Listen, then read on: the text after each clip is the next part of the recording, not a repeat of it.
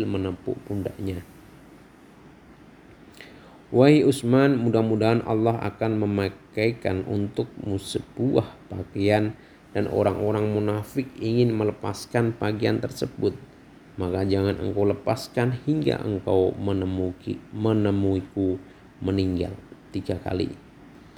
Aku katakan, Ya Ummul Mukminin, hadis ini aku riwayatkan darimu.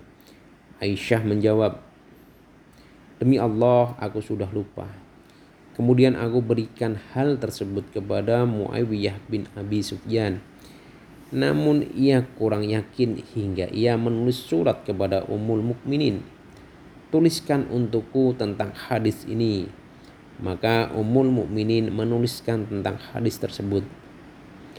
Abu Abdullah Al-Jarsi telah meriwayatkan dari Aisyah dan Hafsah seperti hadis telah lalu 17 Qais bin Abi Hasim dan Abu Salhah dari Aisyah radhiyallahu anha.